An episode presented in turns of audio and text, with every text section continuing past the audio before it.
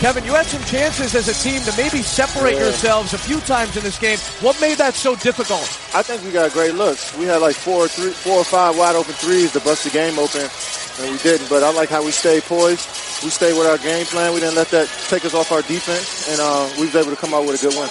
Offensive rebounding was huge. You guys didn't, you set a record for your team this year. Really? 18 offensive rebounds. Oh, wow. All those extra opportunities. You guys got up 91 field goal attempts to only 77 Yeah, for Houston. And the guys off the bench did a good job. Yeah. Jonas Jerebko came in early. Yeah. Kevon Looney got Yeah. some boards.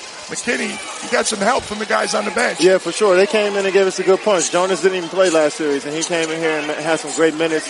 Um, you know, catching that, uh, that that ball off the rim, just bringing some energy into the building. And I think our defense was solid all night. They made some tough ones. Eric Gordon made some deep threes.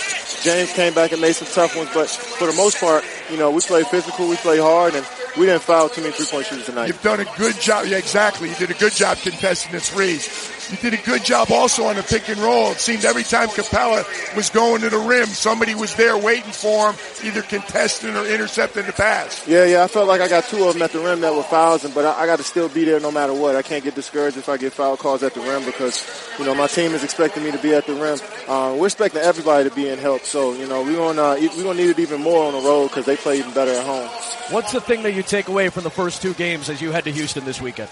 Well, you know, this team likes to get back into the games by, you know, us, uh, you know, breaking down on defense. Whether we helping too much and they kick out the threes, we turn it over, they get threes.